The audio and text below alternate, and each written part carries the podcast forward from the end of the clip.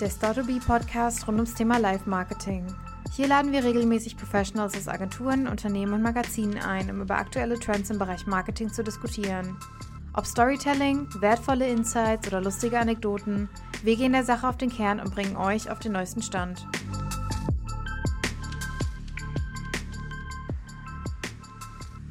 Ein ganz herzliches Willkommen zum Store to Beat Podcast. Wir besprechen wie immer heute alles rund ums Thema Live-Marketing. Das heißt, es kann und wird vielleicht um Trends gehen, um Themen wie, wie kann ich Live-Marketing und Live-Kommunikation zum ersten Mal machen, wie kann ich es vielleicht anders machen, um mich von meiner Konkurrenz abzusetzen.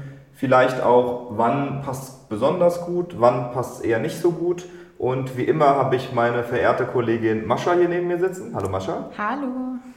Und heute als Gast haben wir jemanden, der schon seit fast zehn Jahren oder sogar seit zehn Jahren schon in der ganzen Branche Live-Events, Kommunikation, Brand Experience unterwegs ist, PR auch unterwegs ist, also wirklich ein Experte auf dem Gebiet und mittlerweile das Thema Experience bei Scholz und Friends, ähm, der Agentur, glaube ich, muss ich nicht viel zu sagen, äh, leitet als Head of Scholz und Friends Experience. Konstantin Lössel, Hallo Konstantin. Hallo, vielen Dank für die Einladung und ja, ich äh, freue mich auf äh, interessante 30 Minuten oder etwas mehr. Perfekt, sehr gut. Ja, habe ich, hab ich gelogen mit zehn Jahren? So laut deinem, laut deinem Profil ist es äh, schon ein bisschen her. Ne? Ja, also ich bin jetzt seit zwölf Jahren in Berlin und ja, man hat natürlich immer so ein bisschen Unterbrechung äh, und ich habe auch noch studiert, aber so in der Zeit äh, bin ich äh, ja im Live-Marketing. Ich habe einen kurzen äh, ja, Ausreißer oder äh, Besuch im PR gemacht und äh, ja, aber das geht so hin und seit viereinhalb Jahren jetzt auch bei Scholz Friends. Cool. Und ihr sitzt ja in dem unglaublich coolen Gebäude da am Litfassplatz. Ne? Da habe ich nämlich mal 2014 während des Praktikums direkt daneben gewohnt, in, in dieser... In der Platte? In der Platte, mhm. genau. Habe ich für drei Monate ein Praktikum gemacht, da gewohnt und bin da jeden Morgen vorbeigelaufen und mich immer gefragt, ob das von innen auch so cool aussieht wie von außen. Da geht ja so eine Rolltreppe ja. hoch und alles ist irgendwie glänzt und so. Ja, die Platte mag uns, glaube ich, nicht, weil die holt immer die Polizei, wenn wir feiern oben auf dem Dach. ich weiß nicht. nee, ähm, nee, ja, es ist von innen auch cool. Wir sind ja auch in vielen ähm, ja, Filmproduktionen mit drin. Bei ähm, ja, Der Schlussmacher, glaube ich, gibt es irgendwie eine Szene. Wir sind bei... Äh, ganz, ganz vielen Produktionen ist es immer am Wochenende, kommt man rein, will was tun und dann muss man immer durch die Tiefgarage gehen, äh, um am Platz zu kommen und darf dann auch kein Licht anmachen oder was weiß ich was. Deswegen ist es manchmal ein bisschen nervig, aber natürlich schon irgendwie cool, wenn man Anrufe bekommt oder hey, ihr wart schon wieder im Fernsehen. So, also Haus. Gibt es irgendwelche Filme, wo du irgendwie unschuldig durch den Hintergrund läufst auf der Suche nach dem Lichtschalter? Gott sei Dank nicht. Okay. Ansonsten auf jeden Fall Bescheid sagen. Genau, aber es ist immer interessant, wie man auch so wenn man sowas sieht, wie das dann im Fernsehen aussieht, wenn sie es irgendwie nochmal neu preppen. Also das, am Ende denkst du dir so, okay, gut, ja, das hätte man wahrscheinlich überall anders aufdrehen können, aber ja. ganz spannend, ja. Cool, sehr gut. Dann, Mascha, du willst ja. wahrscheinlich, wahrscheinlich schon ganz viele Fragen für den Konstantin. Ja, ich würde sagen, dann lege ich einfach mal los. Erzähl doch mal ein bisschen von dir. Ähm, wer bist du, woher kommst du und wie kommst du zu dem, was du heute machst? Genau, also ich bin der Konstantin. Äh, ich habe ja gerade schon gesagt, ich bin äh, ja, seit über zehn Jahren in Berlin und jetzt seit viereinhalb Jahren bei Scholz Friends. Und ich habe eigentlich immer mit Kommunikation, PR und Event zu tun gehabt. Ich habe auch schon Sport- und Eventmanagement äh, im Bachelor in München damals noch studiert, wo ich herkomme. Und habe dann die ersten Praktika, Berufserfahrungen in Berlin auch bei einer Agentur gesammelt, die aber eh schon den, diese Schnittstelle zwischen PR und Event hatte. Deswegen war das immer für mich so ein Ding. Und es ist eigentlich immer noch, dass wir äh, PR-Schnittstelle haben, Event und jetzt eben auch bei Shots Fans einen ganz großen Klassik-Anteil, also ganz normal klassische Werbung, aber natürlich auch online, digital etc. Deswegen sehe ich dieses Event eigentlich gar nicht so als reines Event mit einer Sonderrolle, sondern eigentlich so als integrierten Kommunikationsteil. Und ich würde jetzt auch, wenn ja, mich irgendjemand fragen würde, was machst du? Ja, ich mache irgendwie Eventmanagement, aber ich mache eigentlich eher, bin in der Kommunikationsbranche und ich äh, mache Live-Kommunikation, aber auch am Ende Kommunikation im Gesamten. So. Hm? Okay. Ähm, ja, wie bist du denn, also wie bist du denn zum Thema Event gekommen? So, was hat dich denn so daran gereizt, äh, mit Events anzufangen? Hm. Ich wollte immer irgend, also ich komme aus einer Familie, wo irgendwie alle Ärzte sind und die, die nicht Ärzte sind, sind Journalisten. Deswegen war das, genau, na, es war schon immer so, entweder man macht irgendwie ja, Journalismus oder man macht irgendwie Arzt. Und ähm, ich fand irgendwie Journalismus wahnsinnig langweilig und ich konnte auch nicht gut schreiben. Und da muss man sich irgendwie ein bisschen was suchen. Und ähm, dann bin ich so auf diese Medienwissenschaften, Medienkommunikation, Medienmanagement und dann fand ich diese Sport- und Eventschiene ganz cool, weil ich viel Sport gemacht habe und ähm, habe dann aber im Studium festgestellt, dieses Sport war natürlich nichts hat nichts mit Sport an sich zu tun, sondern irgendwie mit Sport-Sponsoring mhm. und diese ganzen Geschichten. Und das finde ich jetzt aktuell nicht mehr so spannend für mich. Und deswegen bin ich dann eher in diese ähm, Eventschiene gegangen und ja, dann durch dieses Praktikum eigentlich ja, bei PR und Kommunikation hängen geblieben. Und ja, es macht Spaß. Sind, sind die Gespräche am, am Weihnachtstisch im Hause Lössel dann rund um das Thema Medien, Journalismus, Events oder wie kann ich mir das vorstellen? Nee, da äh, habe ich eigentlich nichts zu melden. Weil da geht es um Medizin. Oder, oder, oder es dominieren die Ärzte? Nee, es versteht, also äh, die meisten verstehen nicht, was ich tue. Meine Mutter, glaube ich, bis heute noch nicht so. Ähm, von daher, die findet es immer ganz spannend, wenn irgendwie, ich von irgendwelchen Politikern erzähle, mit denen ich zusammengearbeitet habe oder irgendwelchen, in Anführungsstrichen, Prominenten, die man so äh, oder Schriftsteller oder irgendwelche Speaker, äh, die man kennenlernt. Ich glaube aber am Ende so ganz durchdringen, was ich tue, tut sie nicht. Und dann ist es auch, ja, diese Berliner Mitte-Bubble mhm. ist halt doch auch nochmal ein massiver Unterschied zu einer klassischen bayerischen äh, Landidylle. Mhm.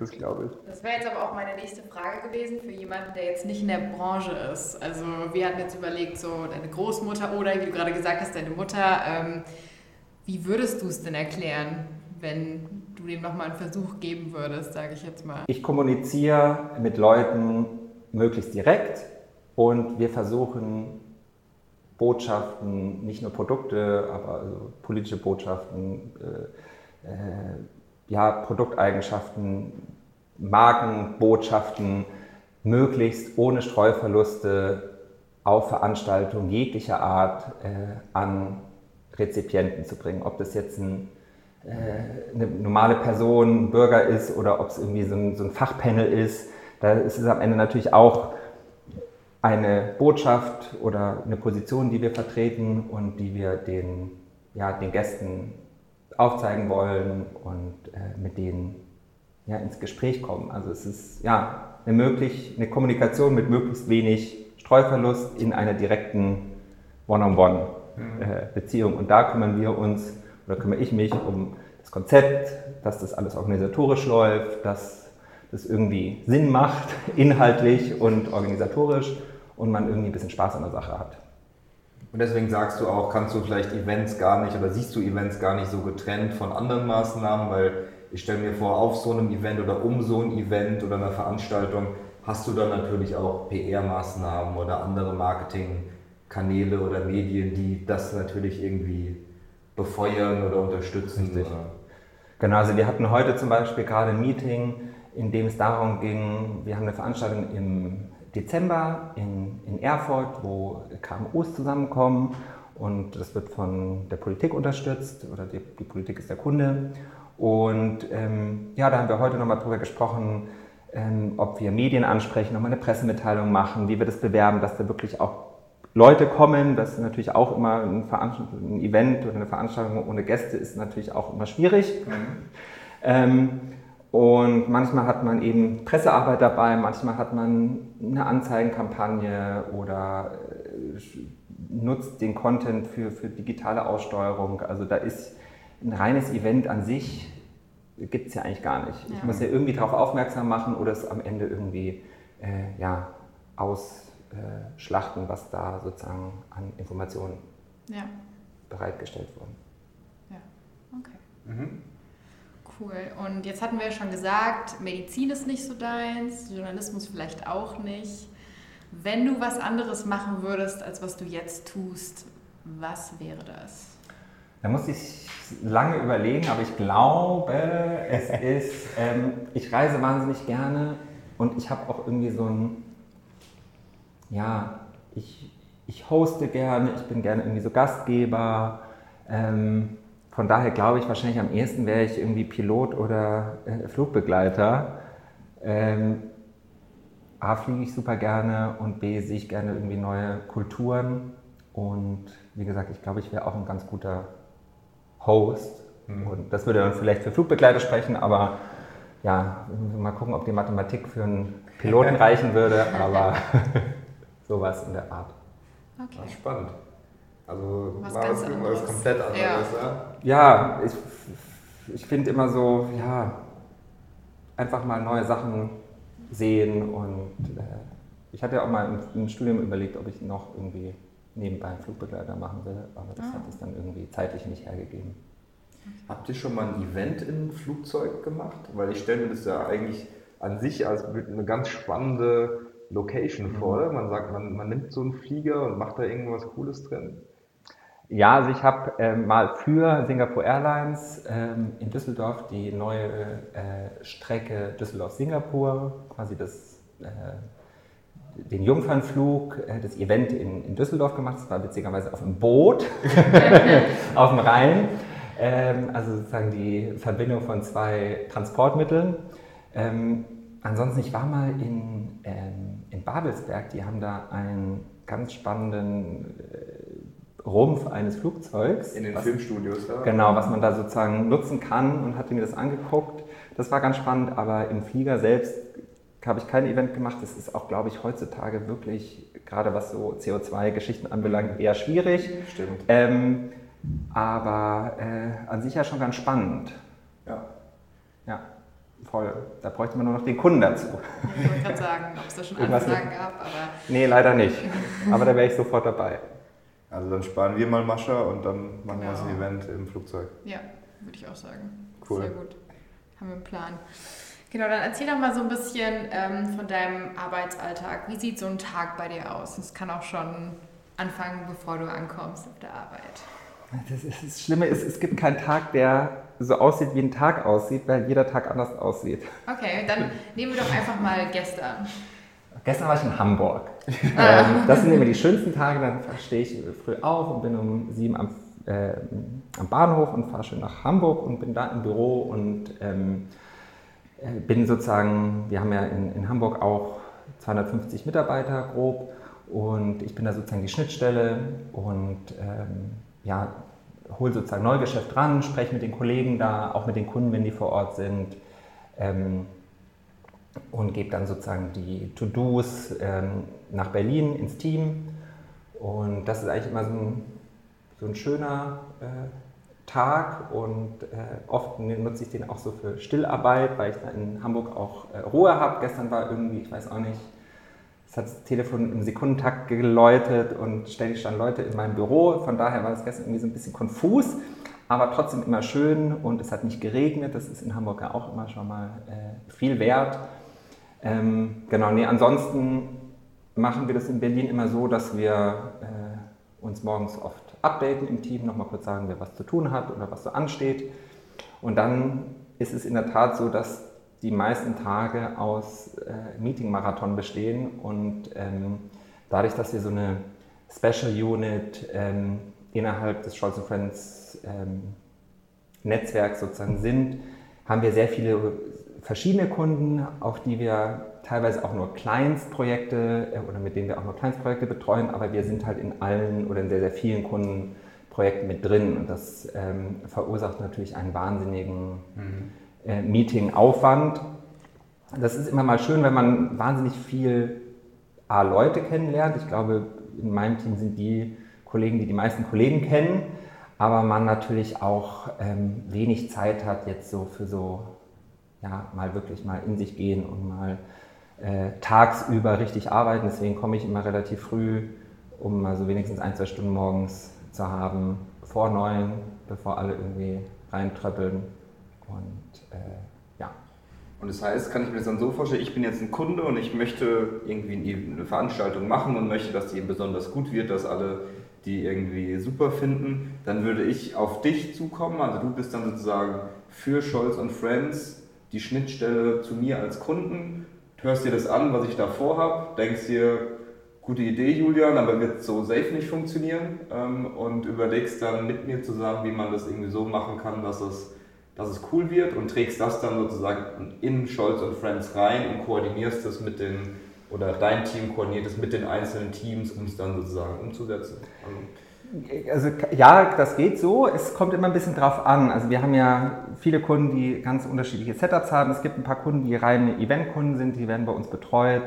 Ähm, die haben ihren äh, Kundenberater bei uns im Team und ähm, wir machen sozusagen die gesamte Abwicklung. Es gibt einfach Kunden, die hauptsächlich Kampagne zum Beispiel bei uns äh, aufgehängt sind oder PR-seitig. Die haben dann PR-Berater oder klassische Kundenberater, die für sie zuständig sind. Und wir werden dazugeholt, aber sind da meistens, und das zeigt einfach auch die Erfahrung, es ist immer wichtig, wenn der Kunde auch mit uns direkt spricht, damit da einfach keine Streuverluste herrschen. Und ähm, dann kommen wir einfach rein für ein Projekt, machen das und dann ist der Kunde quasi immer noch ja bei seinem Kundenberater, den er seit Jahren oder seine Zeit, die er bei Scholz Friends äh, Kunde ist, hat und wir jumpen dann einmal rein und wenn das Projekt fertig ist, sind wir raus und das nächste Mal sind wir wieder mit drin. Wir haben, ich habe Kunden, da machen wir ein Event pro Jahr und das sind dann immer so vier Monate, wo wir mit dem Kunden zu tun haben und dann ziehen wir uns wieder raus und wenn dann zwischendurch mal was kommt, kann natürlich jeder Kunde auch mal nochmal bei mir anrufen, mal eine Frage stellen. Ähm, aber das ist eigentlich äh, funktioniert das ganz smooth und man kann da leider auch nicht sagen, was ist das generelle Vorgehen, sondern wir machen das so, wie es dem Kunden am besten äh, passt und wie es zur Struktur des Kundens passt und ähm, ja, was Sinn macht. Mhm. Jetzt hatten wir es ja gerade schon so ein bisschen angeschnitten. Ähm, was würdest du denn sagen, wäre so das außergewöhnlichste oder ähm, spektakulärste Projekt, was du je ähm, konzipiert und auch umgesetzt hast? Hast du da einen klaren Favoriten, wo du sagst, das war der Wahnsinn? Also das Außergewöhnlichste, was äh, wir mal gemacht haben, was jetzt vielleicht nicht, weil es der Wahnsinn war, außergewöhnlich ist, sondern eher, weil es von der Herangehensweise mal was Neues war, war, wir haben für einen Bierhersteller ähm, ein, oder war die, die, das Briefing war, ein Bierhersteller verlost Tickets für ein Event, was wir gar nicht gemacht haben, aber das ist sozusagen äh, das, der Gewinn gewesen auf Social Media und die wollen natürlich ein Content Piece daraus machen.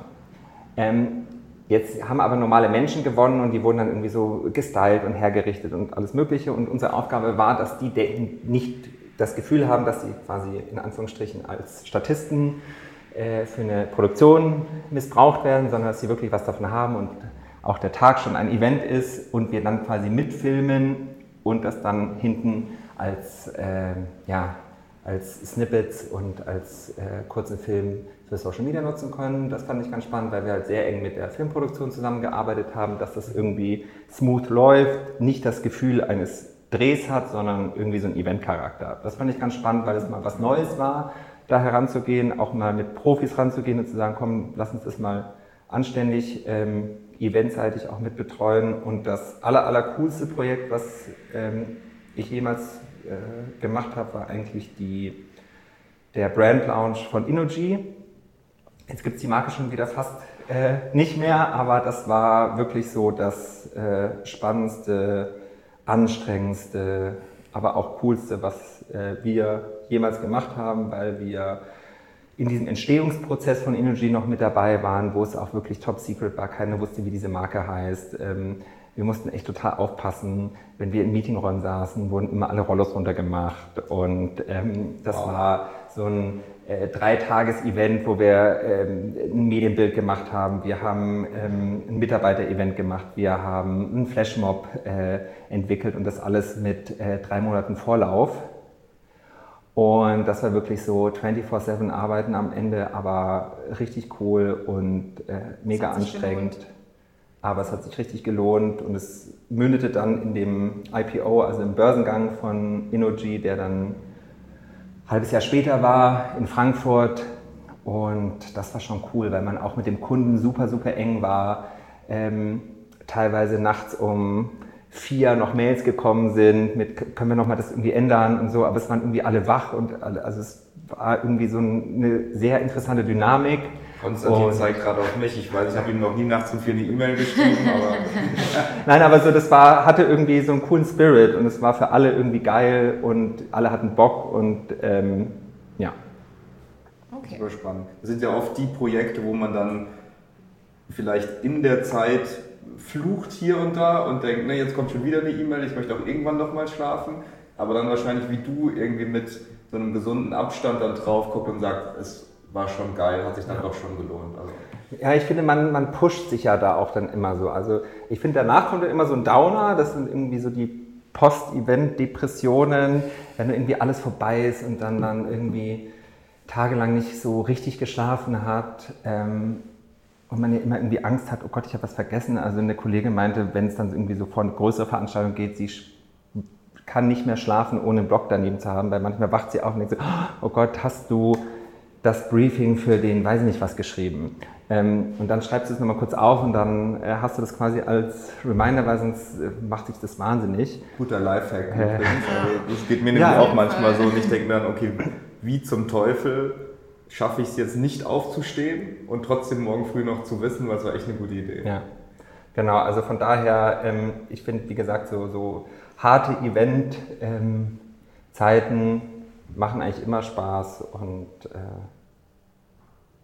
sind von daher äh, eigentlich schon ganz cool. Ja.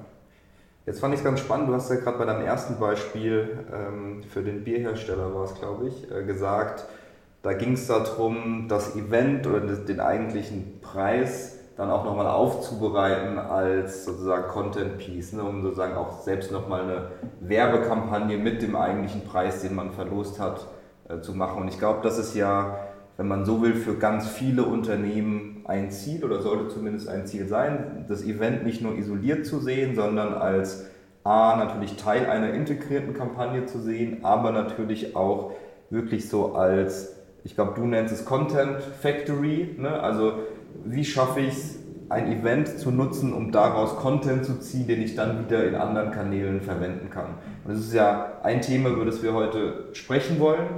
Und da mal ganz offen die Frage, wie gibt es da Tipps und Tricks? Wie, wie schafft man das? Wie macht man das?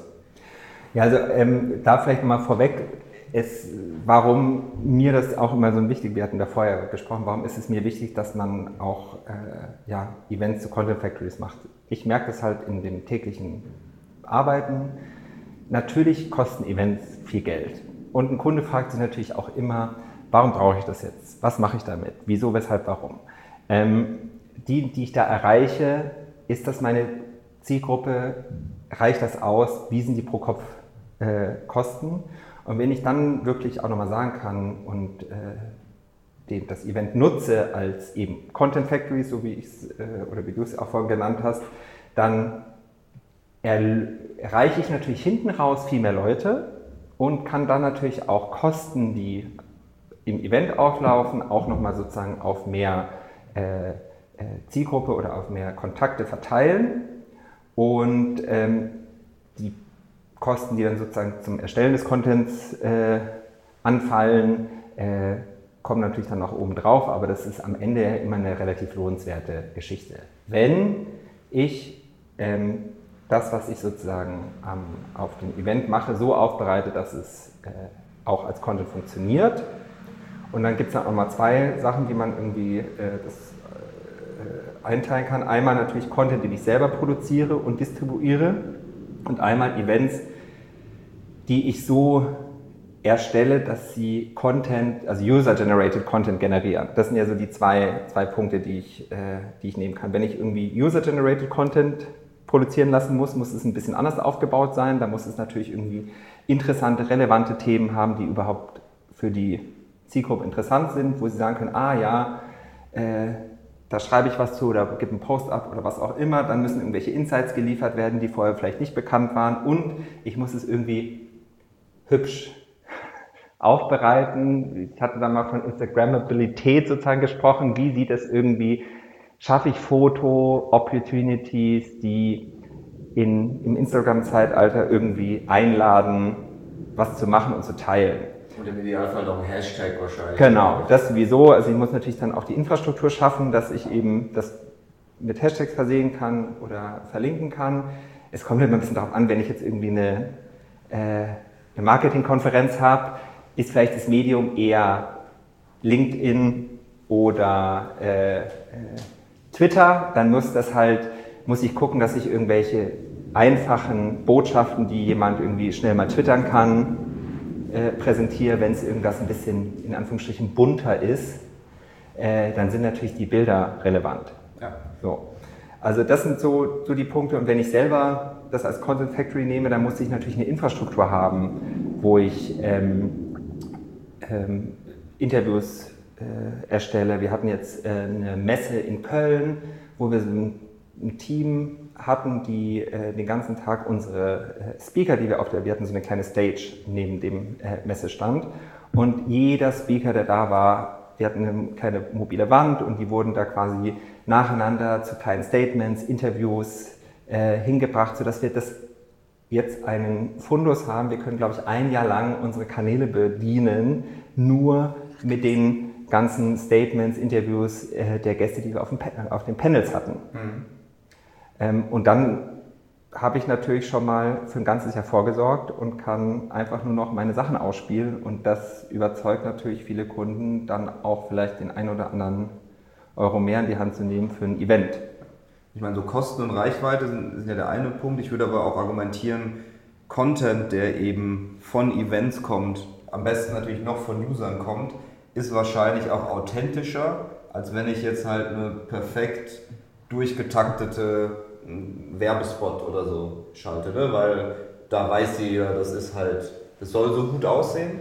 Wenn ich natürlich jetzt irgendwie, um an deinem Beispiel zu bleiben, wenn ich jetzt irgendwie zwei Leute begleite, die da auf ein, auf ein Sportevent gehen, weil sie es gewonnen haben, dann wirkt das ja auch nochmal und sie lachen, ne? dann wirkt es nochmal authentischer, wie sie mit der Marke interagieren, als wenn das halt zwei Schauspieler sind. Ich finde, das ist dann auch immer noch ein, ein spannender Punkt, ne? also diese, diese Authentizität des Contents. Und da ist natürlich User-Generated Content wahrscheinlich die Königsdisziplin, weil wenn User von sich aus was teilen mit einem Hashtag und sagen, war echt cool, äh, guckt es euch alle an, ich glaube, besser kann es für eine Marke ja nicht, kann ja nicht sein. Genau. Und es kommt da vielleicht auch noch mal ein bisschen drauf an, also dieses Beispiel, ich begleite jemanden auf eine Veranstaltung, dann, ähm, wenn ich der oder der, der, der, der Nutzer, der jetzt kein Influencer ist sozusagen, also der, der User, der kein Influencer ist, hat natürlich eine höhere Hemmschwelle, guten Content zu produzieren und ihn auch, hat natürlich auch eine geringere Reichweite, aber man muss dem halt sehr viel Hilfestellung geben, damit der Content cool wird. Beim Influencer, der produziert das natürlich selber, der kostet aber natürlich auch Geld. Mhm. Also wenn der Influencer äh, was postet, muss ich dafür natürlich bezahlen. Wenn der User was postet, muss ich ihm ein bisschen mehr Hilfestellung leisten, damit er, der Content cool wird. Ähm, das ist immer die Frage, was sich rechnet. Ne? Also, und wer meine Zielgruppe ist, das kann man so pauschal ja auch gar nicht sagen. Ja. Ich fand es auch spannend, dass du gesagt hast, ich muss mir, also was ja logisch ist, aber ich muss mir erstmal überlegen, wo, auf welchen Social Media Kanälen interagiert eigentlich meine Zielgruppe. Wenn ich jetzt Instagram habe, dann muss es schön aussehen. Ich brauche brauch einen Hashtag auf Twitter. Gut, brauche ich halt auch einen Hashtag, ohne dass ich mich jetzt super mit Twitter auskenne, aber es ist einfach noch was komplett anderes. Ne? Es ist dann halt wahrscheinlich viel textbasierter, viel mehr oder viel weniger ähm, visuell genau. irgendwie auffällig. Ja, das ist natürlich, also die, die Zielgruppe ist eine ganz andere ähm, und äh, man muss halt auch ja, also bei, bei Instagram muss ich in Square denken, was wir schon immer alles äh, eben, was halt nicht in Square passt, habe ich ein Problem. So. Ähm, und das muss man halt immer mal gucken, wenn es dann zu breit wird, dann kriege ich es nicht mehr aufs Bild drauf. Das sind ja so äh, ganz einfache Geschichten. Ähm, und ähm, gerade bei, äh, also wenn bei LinkedIn, wenn ich eine Veranstaltung habe, wo ich wirklich eben coole Insights habe und der User damit sich irgendwie profilieren kann, wie cool äh, oder was er alles weiß oder äh, wie interessant das jetzt hier ist und was er, wie er sich sozusagen seinen äh, Business Context Value steigern kann, dann postet er das auch. Ja. Gibt es da irgendwie, na jetzt bin ich, jetzt bin ich irgendwie ein, ein, ein fauler Kunde von dir, ähm, ein fauler Neukunde und sage. Faule Kunden haben wir nicht. Genau, aber ich, genau, deswegen, ich bin jetzt ein neuer Kunde, der faul ist, sagen wir so. Und jetzt sage ich, ich möchte gerne die, die Abkürzung nehmen. Und jetzt sag mir doch mal irgendwie ganz schnell, wie ich zu User-Generated Content komme. Geht das oder ist das wirklich Denkarbeit, wo ich mir eben über verschiedene Dimensionen wie Kanal, wie sozusagen das richtige Hashtag, das richtige Inszenierung, muss ich mir da wirklich tief Gedanken machen? Oder kann ich nicht einfach sagen, gut, ich schicke zwei Influencer hin, dann machen alle ein Bild mit denen und das teilen sie dann eh, weil die sind ja halbwegs prominent. Also kann man sich das Leben einfach machen. Ja, können tut man immer, aber die Frage ist, was es am Ende bringt. Ähm, ich würde da ja ein bisschen früher ansetzen, man muss sich erstmal überlegen, was ist denn eigentlich die Strategie von dir? Also, mhm. A, was möchtest du überhaupt erreichen? Also nur User-Generated Content zu haben, bringt dir ja noch nichts. Mhm. Möchtest du dich positionieren? Möchtest du äh, äh, ein Haus verkaufen? Möchtest du ein, äh, deine Marke stärken? Möchtest du, was weiß ich? Also wir müssen ja erstmal gucken, wo willst du eigentlich hin? Wer bist du? Wo willst du hin?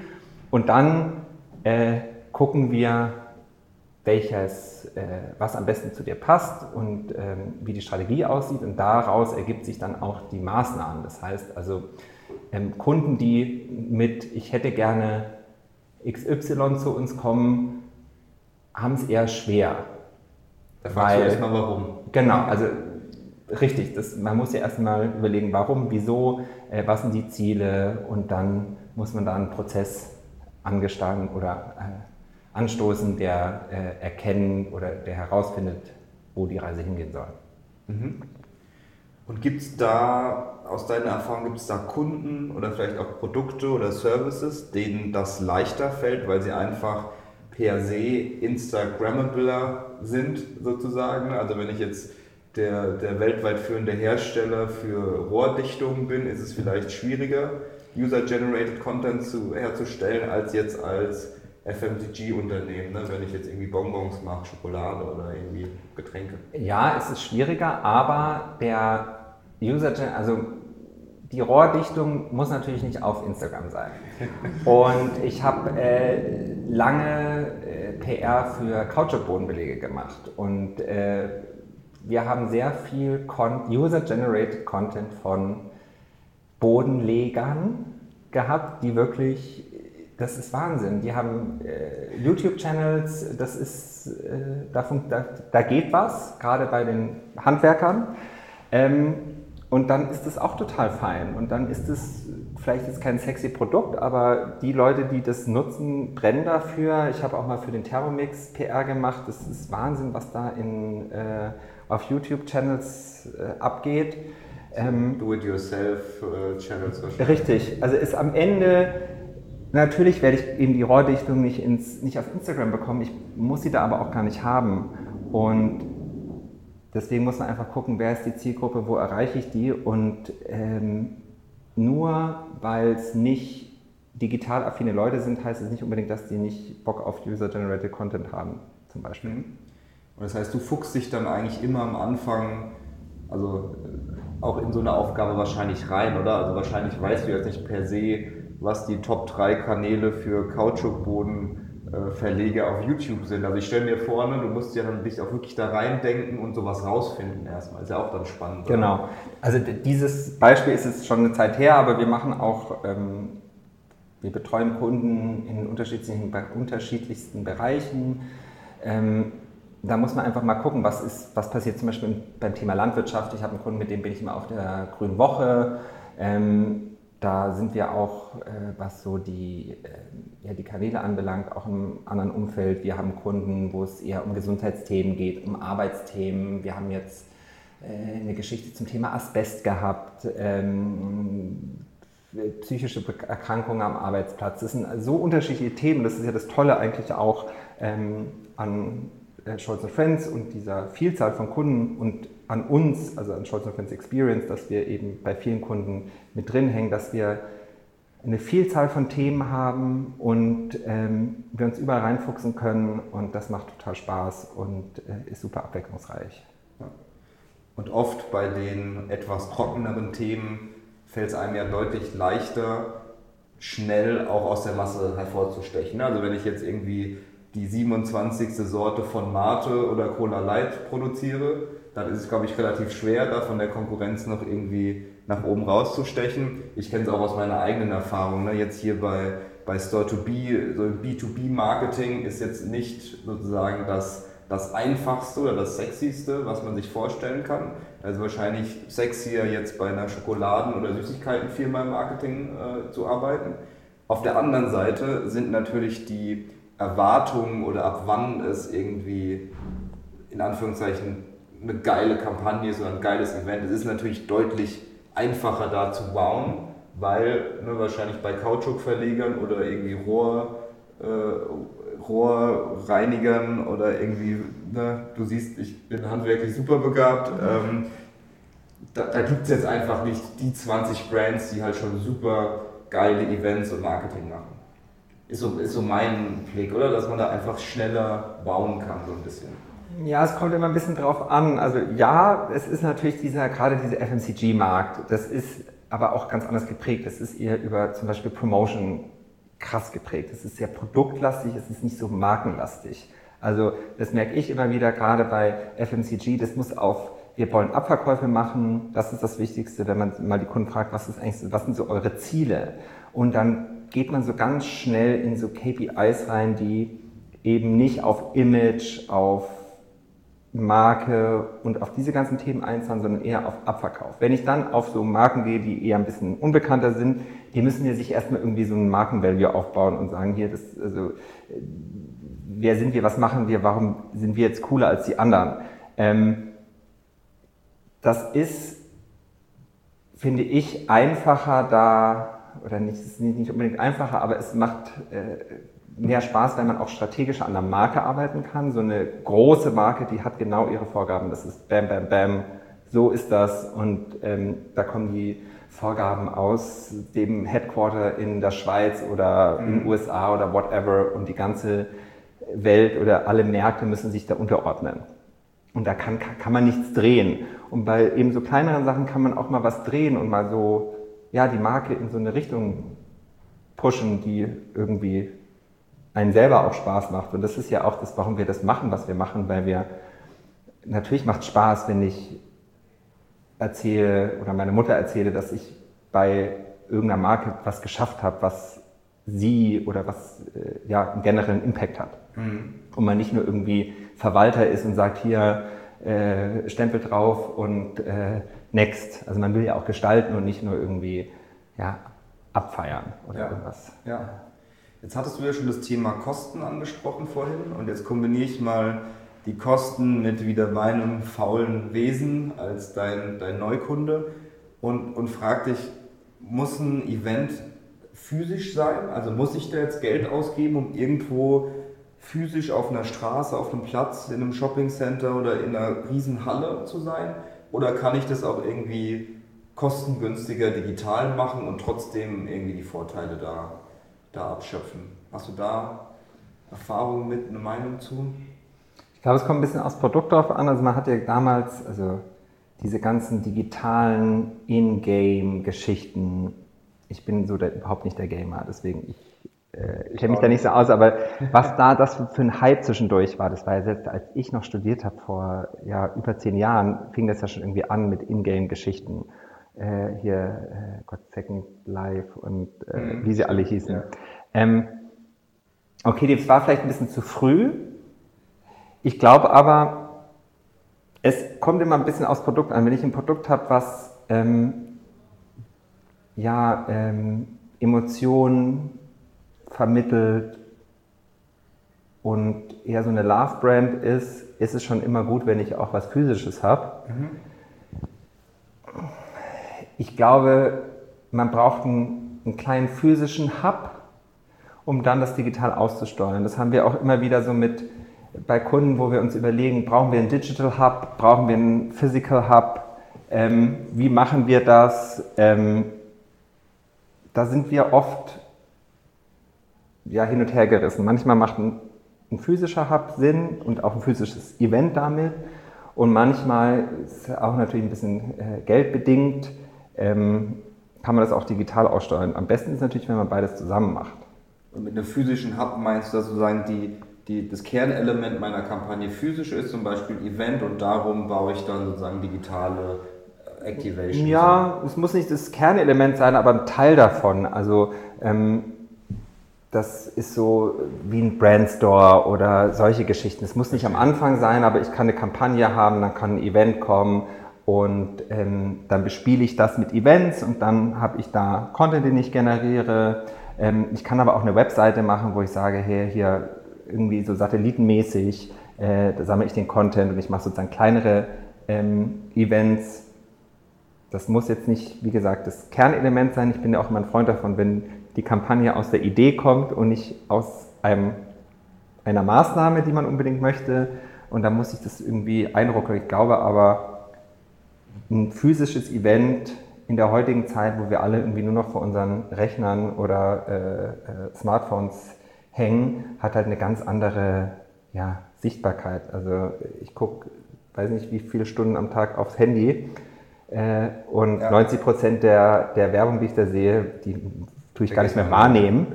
Und wenn ich halt mal was Echtes sehe, ähm, dann habe ich das echt gesehen. Und dann mit so Anfassen und 3D und. Äh ja, cool. Ich meine, eine, eine Dimension, die wir jetzt bisher noch gar nicht besprochen haben, ist natürlich der Mensch, der am Ende dann am, am Event sozusagen mit mir als Brand interagiert, also mein Besucher oder mein Kunde. Und da ist natürlich unglaublich wichtig, mit diesen Personen in irgendeiner Form in den Dialog zu kommen. Ähm, und äh, irgendwie ein Stichwort, was, was, was mir und dir da oder, ne, einfällt, ist wahrscheinlich das Thema partizipativer Dialog. Und ich glaube, da wäre es super spannend mal zu erfahren, was bedeutet das für dich? Äh, warum ist es so wichtig? Und vielleicht auch gerne nochmal einen Schritt zurück. Also warum und wie muss ich eigentlich mit meinem Kunden auf dem Event äh, in, in, den Dialog kommen, damit ich am Ende sagen kann, da haben beide Seiten was davon. Äh, ja, ich, glaube, das Wichtigste generell in Kommunikation und Dialog ist, dass also Kommunikation äh, muss ja sowieso immer transparent sein, aber ähm, auch gerade beim Dialog sowieso auch und äh, also das Wichtigste ist, dass es transparent ist, dass man ähm, auch mal Sachen aushalten kann und eben, also wenn ich Dialog habe und nicht zuhöre, ist halt kein Dialog. Mhm. Ich habe heute witzigerweise gelesen, irgendwie äh, 10% der äh, Marken in den USA antworten überhaupt nur auf Kommentare. Und wie viel, ja, wie viel Potenzial da einfach drin ist, wenn man mit Leuten spricht. Mhm. Ähm, und also das ist finde ich schon mal, also vorweg gesagt, das Wichtigste. Ich glaube einfach, dass die Gesellschaft sich schon gewisserweise wandelt, dass wir, ähm, dass sie mehr teilhaben wollen. Man merkt es ja auch immer, es, ist, es gibt alles zum irgendwie Do-it-yourself oder so als Gener äh, Generator und individualisiert und ähm, also alles irgendwie auf den, auf den äh, Verbraucher äh, gemünzt. Ähm, das heißt, er will schon irgendwie mitmachen und ähm, man muss dem einfach auch mal, also wenn man jetzt auf Produktebene geht, ähm, macht es natürlich Sinn, wenn ich Produktneuerungen haben möchte, wenn ich in einem Transformationsprozess bin, ähm, wenn ich jetzt nur ein neues Produkt irgendwie auf den Markt werfe, wo ich sage, hier kauft das, ist die Frage, ob ich da einen Dialog brauche. Wahrscheinlich nicht. Wenn ich aber weiß, ich struggle, ich muss irgendwie weiß ich nicht, äh, Produkte absetzen oder was auch immer, oder ich, ich merke, oh, ich habe irgendwas gerade gemacht, was nicht so transparent war vielleicht und äh, der, der User jetzt ähm, irgendwie mir ein bisschen mit Vorbehalten entgegentritt, dann muss ich natürlich gucken, dass ich ihn irgendwie abhole, äh, ihn einbinde, mit ihm spreche. Ähm, das haben wir, dadurch, dass wir sehr viel Politikkunden äh, auch haben, haben wir bei der Politik sowieso schon immer. Ähm, Politik muss ja immer sagen oder zeigen, ah, was machen wir, wie können wir Bürger auch beteiligen ähm, und eben dieses von oben herab äh, äh, äh, Politik machen oder auch bei den Produkten, wir, wir setzen irgendwie, wir, wir Industrie oder wir Politik wissen schon, was ihr da unten alle quasi haben wollt das funktioniert so nicht mehr. Deswegen ähm, glaube ich, werden so Dialogformate immer wichtiger und die Leute haben auch immer mehr Lust, sich äh, ja, zu beteiligen. Das merkt man ja auch, wenn man sich anguckt, wie viele Leute irgendwie bei Fridays for Future irgendwie auf die Straße gehen oder bei allen möglichen Themen. Also da ist ja ein Bedarf da. Ja. Mir sind gerade zwei Beispiele eingefallen, als du erzählt hast, ne, wann, wann besonders Dialog sinnvoll ist. Du hast ja so das eine Thema angesprochen, wenn ich jetzt irgendwie was vielleicht so in Anführungszeichen Mist gebaut habe, da fällt mir ein, ein Beispiel ein, als, als Facebook mal Live-Marketing und Live-Kommunikation gemacht hat, um nämlich über Privatsphäre und so Sachen zu sprechen. Ne? Das heißt, da hatten die einen kleinen Stand, wo es dann darum ging, wie, was speichern wir eigentlich von euch und wie könnt ihr auch mitbestimmen. Ähm, ist, glaube ich, so ein klassisches Beispiel von, wo einfach viel Vertrauen geschaffen wurde, dadurch, dass da jemand ist und einfach mit den Leuten spricht. Ähm, natürlich war das zu dem Anlass, als da einfach viel, viel rauskam, viel schief lief. Und das andere Thema ist, ähm, wenn ich ein neues Produkt launche, aber bewusst auch Feedback möchte. Ne? Also genau. ähm, es kann ja auch sein, ich mache jetzt irgendwie eine neue Sorte, die was komplett komisches ist, sei es äh, eine grüne Cola oder irgendwas, ein Energy Drink von hier und da, dann, dann glaube ich, kann es auch sehr viel Sinn machen, einfach mal zu gucken, kaufen die Leute das oder ja. verziehen die ihr Gesicht, wenn die das trinken? Ähm, und, und da also das ehrlichste Kundenfeedback ja. zu, zu bekommen, anstatt dann halt bei der Marktforschung zu fragen nach einem Panel und füllst mir mal bitte ein aus und dann sagen, okay, irgendwie 38 Prozent der Kunden haben gesagt, ist eigentlich ganz okay. Ja, hätte die Schokopizza mal machen sollen. Die, Was hat eine Schokopizza? Ja, äh, die haben wir jetzt wieder vom Markt genommen von, ich glaube, Dr. Oetker. Ja, die habe ich wow. oft gesehen und mich gefragt, wer die kauft. Ich hätte sie wahrscheinlich mal kaufen sollen, aber ja, das also jetzt, jetzt, wo Markt ist. Nein, es ist klar, es kommt immer ein bisschen drauf an, ähm, eben was, was will ich erreichen mit dem Dialog. Also äh, ist auch ein Dialog auf Produkt bezogen oder eben auf Marke, auf Vertrauen schaffen. Dialog schafft immer Vertrauen. Eben gerade so Marken, die, die ein Problem mit Vertrauen haben, wenn ich da erstmal mich öffne und eben transparent bin und äh, ja, meinen Nutzern oder meinen, den Bürgern oder wem auch immer einfach mal die Chance gebe, mir zu sagen, ähm, ja, was sie sich so vorstellen, was sie erwarten, auch von der Marke oder vom Produkt. Brauche ich da als Marke nicht auch unglaublich viel Mut? Weil also im Optimalfall läuft es genau so, wie du es beschreibst. Aber im schlimmsten Fall habe ich da fünf überforderte Promoter oder irgendwie Vertriebsmitarbeiter stehen, die sich dann anhören muss, müssen, wie zum Teufel kommt man auf die Idee, Schokoladenpizza zu produzieren. Und wenn das Personal dann irgendwie nicht fähig ist, da konstruktiv mit umzugehen, kann es ja auch eine Gefahr sein. Also es kann ja in beide Richtungen ausschwenken. Ja, also bei, bei Personal würde ich auch äh, möglichst abraten, dann einen einfachen Promoter sozusagen zu nehmen, sondern eher quasi dann in die Richtung, wir nennen das immer Markenbotschafter, die wirklich tief drin sind, die die Marke verstehen, die äh, eben nicht nur eben so Promotion-Kraft sind, die was abgibt oder einen aktiviert, bei einem äh, Gewinnspiel teilzunehmen, weil man da einfach inhaltlich schon drin sein muss.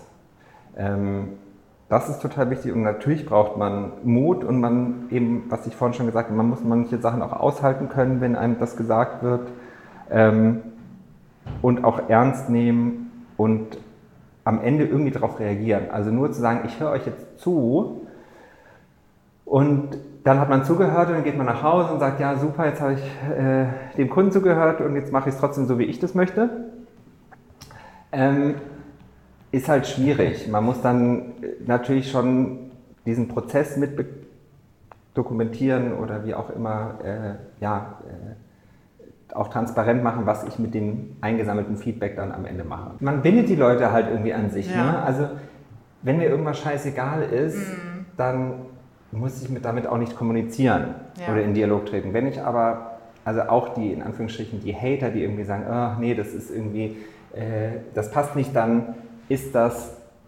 haben die ja irgendwie auch eine Bindung und ja, ja auch ein Interesse an einem. Ähm, und dann ist es halt hart, die irgendwie zu twisten, aber ja. das ist möglich, weil der, der gar kein Interesse hat, der ja. hat kein Interesse, den brauche ich auch nicht, den interessiert es auch gar nicht, ob ich zuhöre oder nicht, weil ja. ich, der hat kein Interesse an mir und deswegen ist das immer ganz, ähm, ganz gut, auch eine tiefere, langfristige Beziehung aufzubauen. Und vielleicht noch zwei Gedanken dazu. Also ich finde, das, das stimmt absolut, was du sagst. Auf der einen Seite, glaube ich, eignen sich Events oder Live-Kommunikation besonders gut dafür, ne? weil, wie du schon sagst, wenn ich halt den 27. Banner sehe auf meinem Handy, werde ich da jetzt nicht irgendwie mich, mich drum kümmern oder irgendwie keine Bindung aufbauen. Das heißt, ich habe das Gefühl, im echten Leben, an einem Stand, äh, auf einer Veranstaltung kann ich viel besser mit den Leuten interagieren und eine Bindung aufbauen. Plus auf der einen Seite ist ja auch, auf der anderen Seite ist ja auch schön, so gewissermaßen zu polarisieren, weil wenn drei Leute mich blöd finden, dann werde ich wahrscheinlich relativ auch drei Leute äh, finden, die da jetzt irgendwie gegenbashen. Und so aus Marketing-Sicht würde ich jetzt mal die provokante Hypothese aufstellen, ist ja nichts, nichts Besseres, als wenn sich in meinen Facebook-Kommentaren irgendwie zwei Leute streiten, weil auf der einen Seite verlierst du dann vielleicht 20 Prozent der Gesellschaft in Anführungszeichen und auf der anderen Seite gewinnst du dafür aber dann 20, 30 Prozent sehr, sehr treue Gefolgen und da du ja eh die alle erreichen kannst, ist das ja eigentlich äh, ganz schön. Ja, nee, auf jeden Fall. Und man ist halt auch, also wenn man irgendwo eine Live-Marketing-Aktion hat, man manchmal möchte man eine Kleinigkeit loswerden an die Marke. Und also ich kann mich halt auch, jetzt wenn ich jetzt bei FMCG bleibe, ich stelle mich im äh, Laden an die Kühltheke und spreche den Joghurt an, er wird mir halt nicht antworten. Ne? Mhm. Selten. Äh, ja, wenn er antwortet, dann würde ich ihn vielleicht nicht mehr essen. Aber also das sind ja auch so, das ist so ein anonymes Ding und am Ende wird es dann doch auch irgendwie menschlicher und klar kann ich bei Facebook äh, auf die Seite irgendwas posten oder eine Nachricht schreiben. Aber wenn ich irgendwie eine Live-Marketing-Aktion habe, wo ich einen Menschen sehe, der für mein Produkt steht und mir weiterhilft, dann ist das ja auch schon mal viel wert. Super. Wollen wir mal mit Buzzword Bingo ja, weitermachen? Ja, gerne machen. Genau, wir haben nämlich so ein bisschen was vorbereitet für dich. Ähm, das gute alte Buzzword Bingo. Ähm, es läuft folgendermaßen ab. Stell dir vor, du musst eine Live-Marketing-Kampagne konzipieren ähm, und du hast einen Kunden, der dir drei Buzzwords dafür gibt. Und das eine ist Influencer, das zweite ist Millennials und das dritte ist Customer Centricity. Und er sagt jetzt, so, ähm, zauber mal was. Ja, ähm, das ist ähm, interessant. Aber ähm, ja, also ich glaube ja, ähm, also Millennials und Influencer passt ja ganz gut immer zusammen. Schau mal, da haben wir ja schon mal was abgedeckt. Es, also ja, wie soll man das so sagen? Ähm, wir haben, ich habe ja vorhin auch schon gesagt, man muss ja immer gucken, was, was will ich eigentlich wirklich am Ende erreichen. Und ähm, klar, wenn es passt, kann ich was mit Influencern für Millennials machen. Es ist schlimm, es ist, fragen wirklich ganz viele Kunden nach mhm. Influencern. Und das, das glaube ich. Da kriege ich immer schon so, deswegen tun sich meine, Nacken, genau, meine Nackenhaare auf, aufsträuben. Und man sagt immer, ja, hm, ja, wir können ja auch erstmal gucken, was wir machen und dann gucken ja. wir mal, ob der Influencer wirklich das bringt am Ende, was er auch kostet. Ähm, von daher ist das ähm, ja, kann man machen. Ähm, die Frage ist, ob man nicht vielleicht doch lieber von Influencer zu User-Generated Content übergeht und äh, dann da eine Veranstaltung konzipiert, wo man echten Content für die Zielgruppe spezifisch hm. generieren kann. Ich glaube natürlich, da gibt es mehr Traffic. Die Frage ist, ob der Traffic auf mich als Brand oder mich als Kunde einzahlen oder auf Influencer einzahlen. Verstehe. Mhm. Ja. Okay. Ich, ähm, ich, teile den Fame dann natürlich. Ne, genau. Also ja, natürlich, ich kann ein Foto machen mit Influencer X vor einer Fotowand mit Branding Y. Das ist ja immer so ein bisschen die Frage auch, was für einen qualitativ hochwertigen Content ich möchte. Das ist halt ein das ist ein Content, aber das ist ja nicht sehr, da ist die Interaktionsrate mit dem Influencer deutlich höher als mit der Brand. Ja, ja. Das, man, muss das ja, man verliert ja mit dem Influencer sowieso wahnsinnig viel Interaktion an den Influencer. Mhm. Okay. Ja, interessante Perspektive, ne? weil ich hätte jetzt auch vermutet, dass da draußen das, das Buzzword Influencer omnipräsent ist und jeder das haben möchte.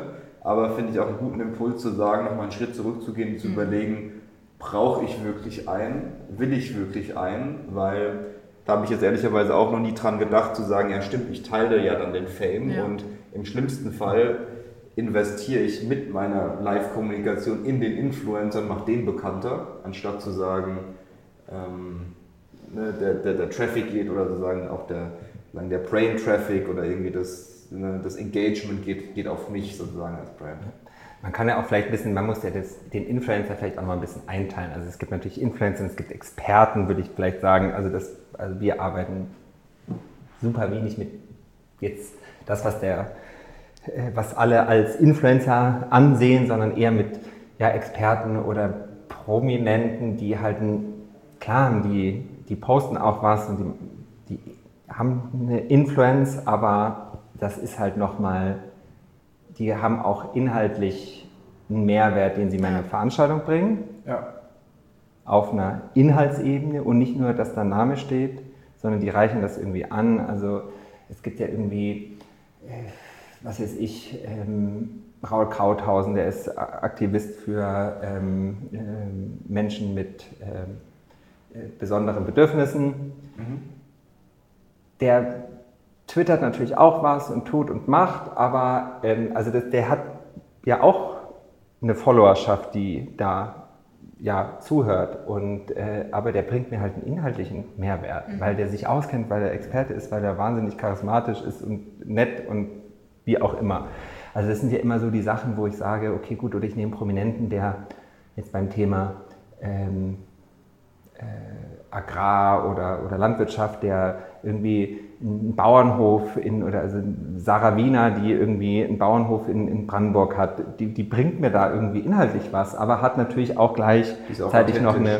genau, die ist authentisch, die bringt Mehrwert inhaltlich und bringt mir eine Reichweite. Aber eine klassische Reichweite, also ausschließlich Reichweite, ist dann, also das, was jetzt der Influencer per se sozusagen, dann ist man, ja, ist es vielleicht auch immer ein bisschen undankbar oder man ist ein bisschen gleich, ja, ja, der Influencer, der bringt mir nur Reichweite, nicht Inhalt. Man muss da schon differenzieren. Was kann der, was macht der, wo kommt der her ähm, und wie können wir es irgendwie verknüpfen? Ja, finde ich einen sehr guten Impuls. Ja. Und dann letzte Kategorie für heute. Du weißt, ich bin ja ein Fan immer von so provokantem Stammtischgelaber und ich schmeiß dir jetzt, ne, stell dir vor, wir sind irgendwie Freitagabend oder du bist in der bayerischen Idylle freitagsabends, sitzt mit irgendwie Ärzten und Journalisten am Tisch beim dritten Bier und dann fliegt dir sowas um die Ohren wie, du Konstantin, wieso sollte ich denn jetzt eigentlich ein Event organisieren? Es läuft doch heute eh alles online ab. Was sagst du da, außer dass du wahrscheinlich erstmal dein Bier austrinkst, äh, einmal tief durchatmest und versuchst niemanden zu verprügeln? Mm. Ja, das hatten wir ja vorhin auch schon besprochen, diese äh, müssen jetzt Events irgendwie online oder äh, offline stattfinden. Das kommt auf die Zielgruppe an. Wenn ich jetzt den äh, Gamer habe, bin ich natürlich eher in dieser Online-Geschichte und dann brauche ich vielleicht auch offline gar nichts, obwohl die auch sehr viel Offline-Event-Sachen machen, weil die müssen sehr irgendwie ja, ja. zusammenkommen. Ähm, ich glaube, wenn ich Emotionen vermitteln möchte, wenn ich echte Kontakte generieren möchte, wenn ich ähm, Vertrauen aufbauen will, wenn ich äh, ja, in Dialog treten will, dann brauche ich ein Event. Ähm, wenn ich eine Kampagne mache, die ich online ausschreibe, steuern möchte, dann kann ich das auch online machen. Aber ich glaube, äh, für Authentizität und äh, echte Markenerfahrung ist ein Event immer unschlagbar. Sehr cool. Ähm, würde mich sehr interessieren, äh, wer dann die nächste Runde Bier bezahlt in der, in der bayerischen Kneipe. Letzte, letzte Frage für heute, wenn du dir eine Sache wünschen könntest für das ganze Thema Live-Marketing, Live-Kommunikation, was wäre dein Wunsch, den du da an den, an den lieben Live-Kommunikationsgott äh, richten würdest? Ach, es gibt, da gibt so viele Sachen. Nein, ich glaube, dass ähm, vielleicht ein äh, bisschen mehr inhaltlich getriebene Formate Bestand haben und dass die Leute auch Bock haben, ein bisschen tiefere Interaktionen zu machen.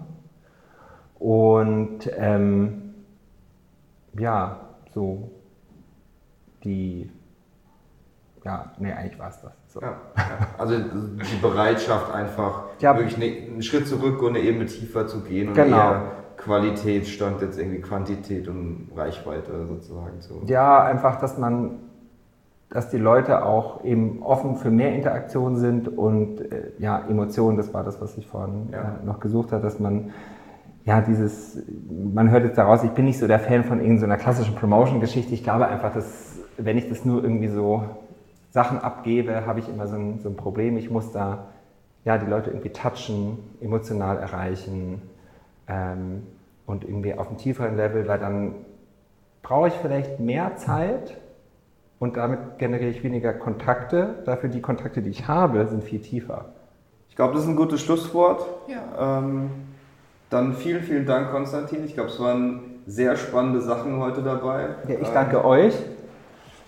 Und ja, dann äh, glaube ich, haben wir dich gut vorbereitet für den nächsten Stammtisch äh, Genau. an Weihnachten. Genau. Heute ist es ja soweit und bis dahin, wir sehen uns. Vielen, vielen Dank euch. Vielen Danke Dank, dass dir. du hier warst. Danke, dass ich kommen durfte.